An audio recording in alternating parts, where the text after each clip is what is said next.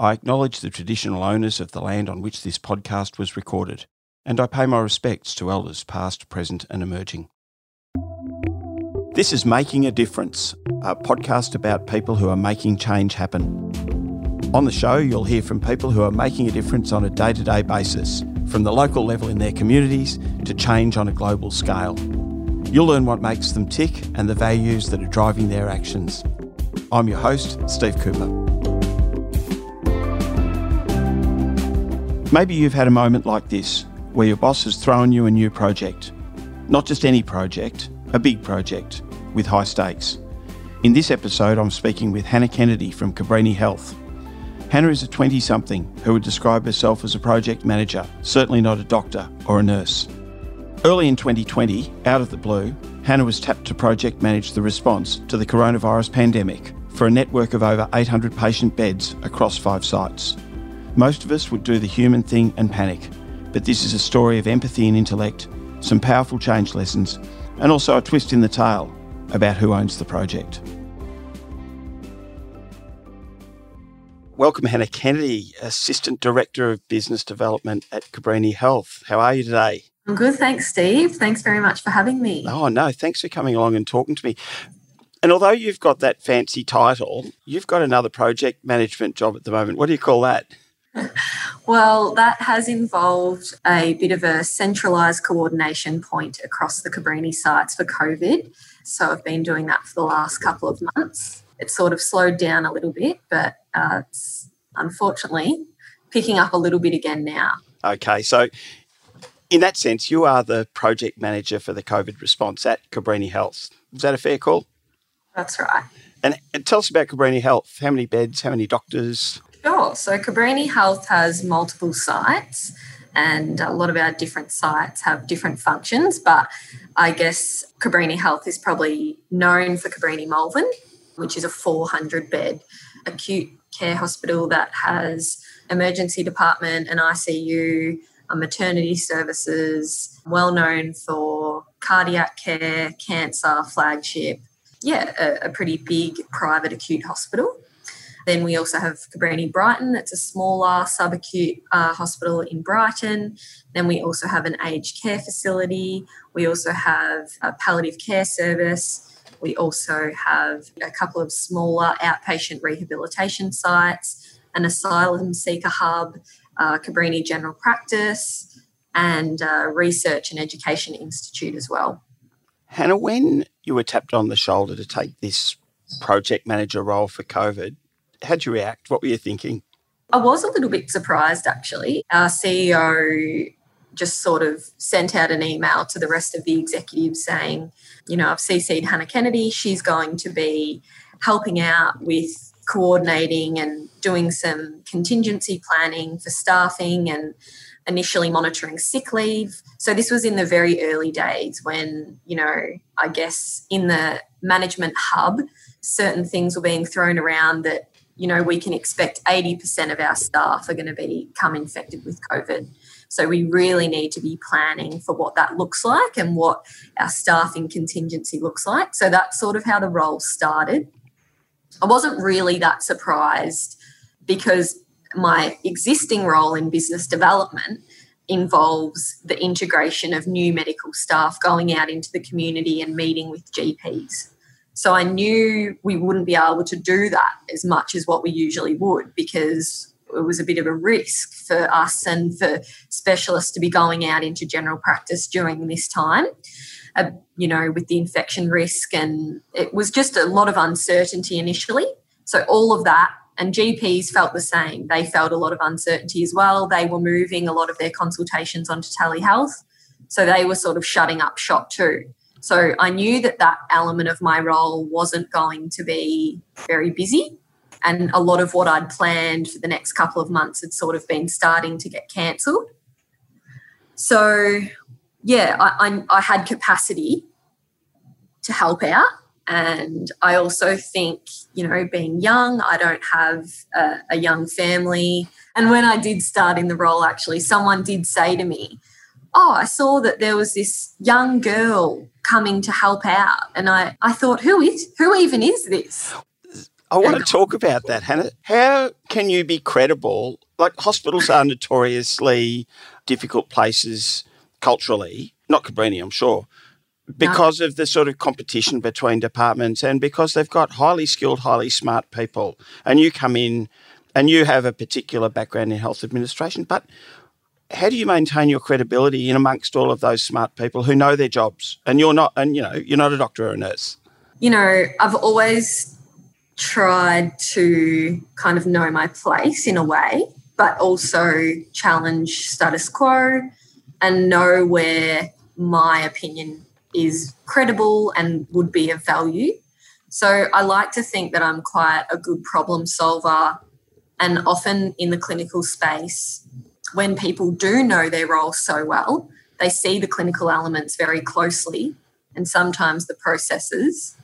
But I think often I have an ability to be able to take a bit of a step back and be able to understand processes quite quickly and also understand gaps in processes and potentially where they could be improved or there's opportunity, I suppose you would say.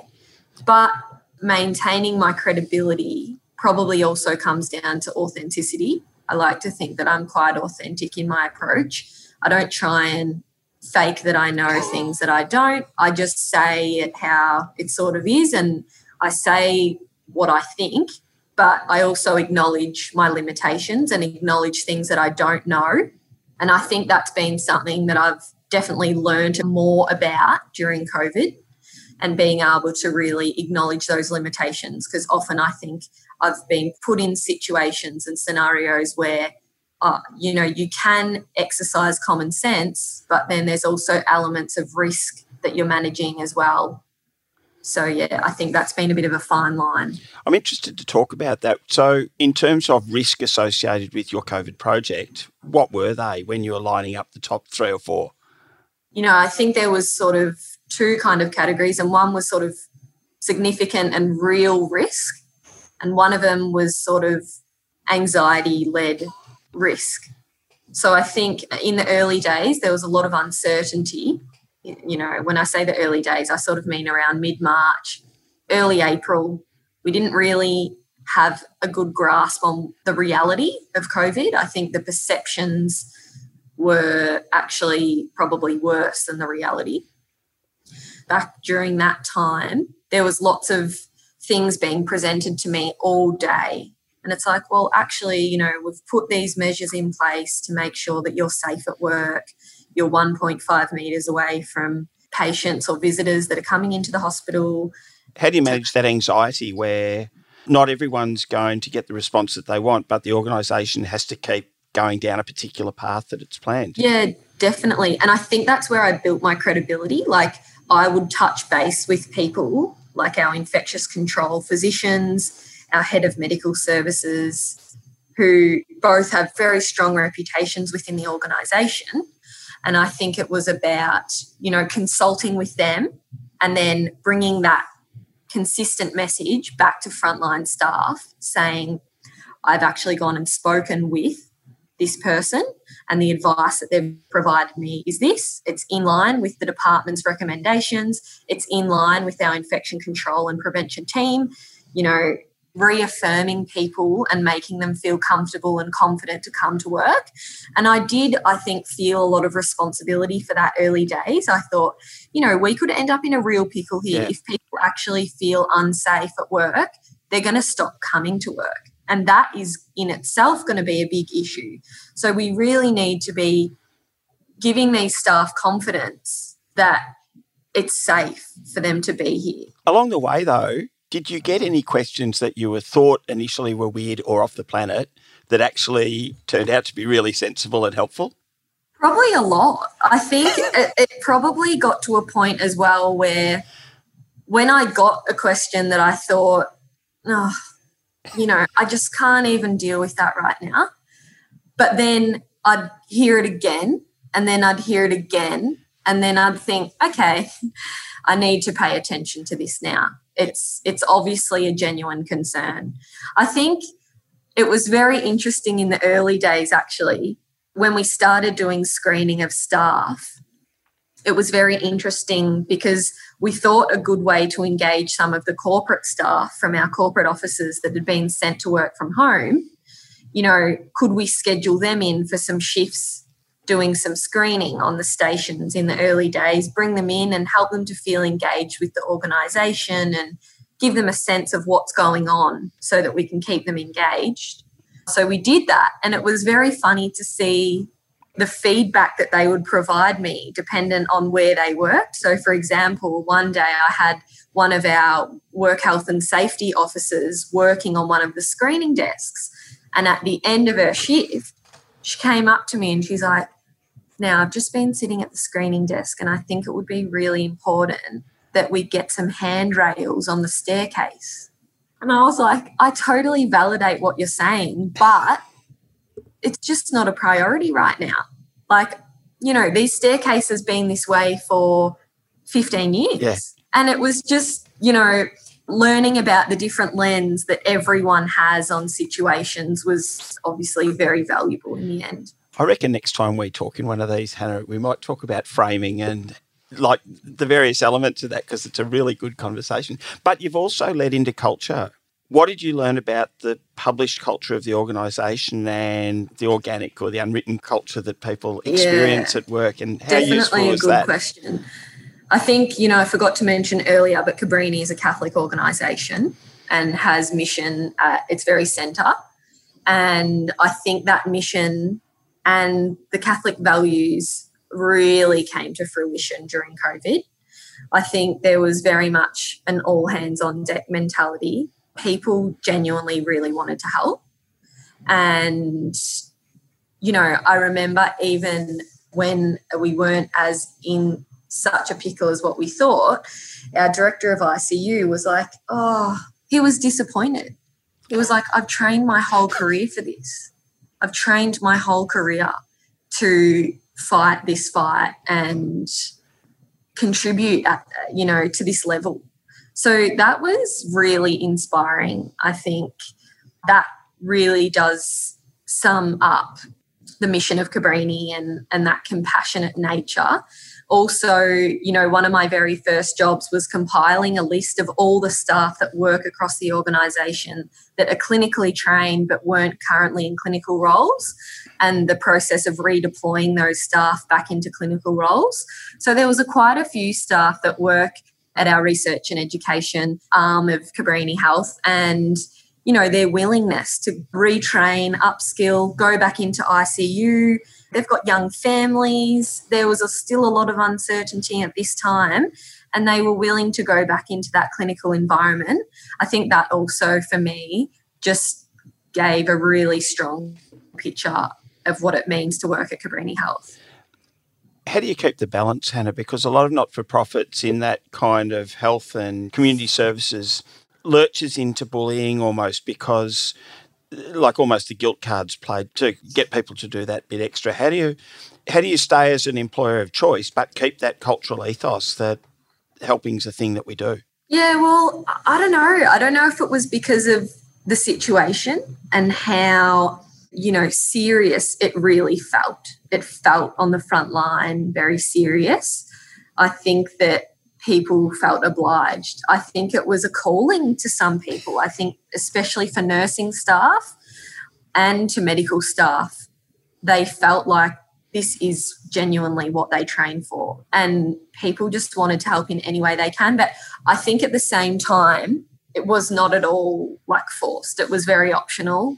And I think in the exact same breath, there was staff that also took long service leave or other forms of leave or made other arrangements to work from home because they had a young family or they were a little bit older or they had an underlying health condition.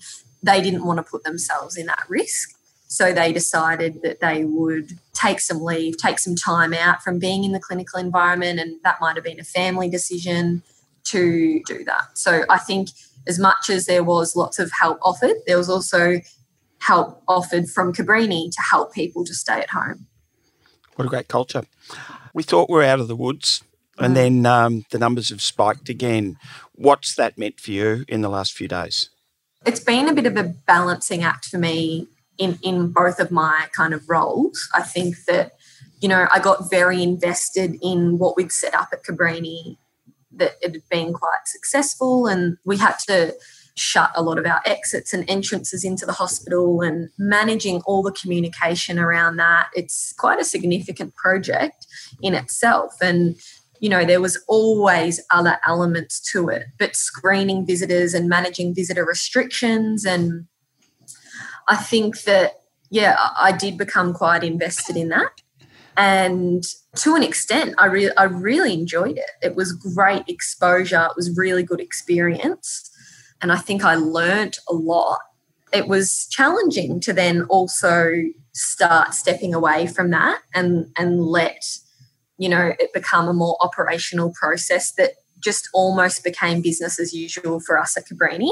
And even now, I can't really see us removing it, especially with the spike in numbers. But it's sort of embedded in my brain now. Like the other day, I walked out the front of the hospital and I, you know, I saw that someone didn't get asked the right question. And I was like, oh, you know, you're not really doing that properly. You need to make sure that you're asking all the right questions. so, yeah, just this sense of like the importance of being really thorough and yeah, for me, I think it was just the struggle of being able to step away. I think that that in itself was a really good learning experience for me. The fact that, you know, I set all of this up and got it running and put all the processes in place, did a lot of process mapping, a lot of briefing with staff, and they they continue to still even call my phone today. You know, I, I do feel a sense of calling to help. You know, when my phone rings and I can see on the phone that it's someone calling that is stationed at one of these screening desks, I really do want to help. And yeah, I, I almost feel a little bit guilty to be like, no, Hannah, you can't do both. Yeah, because the greater good is people having the capacity to run in that environment themselves, presumably. Yeah, definitely. And I think my other role has really taken back over now. Like we've moved a lot of our GP engagement to virtual and we're doing lots of education, which is really great it's just managing that balance. I still want to be able to help out in the COVID space, of course. And with the spike in cases, you know, there might be a need for project management again in that space. But at the moment, it's just sort of running itself, so to speak.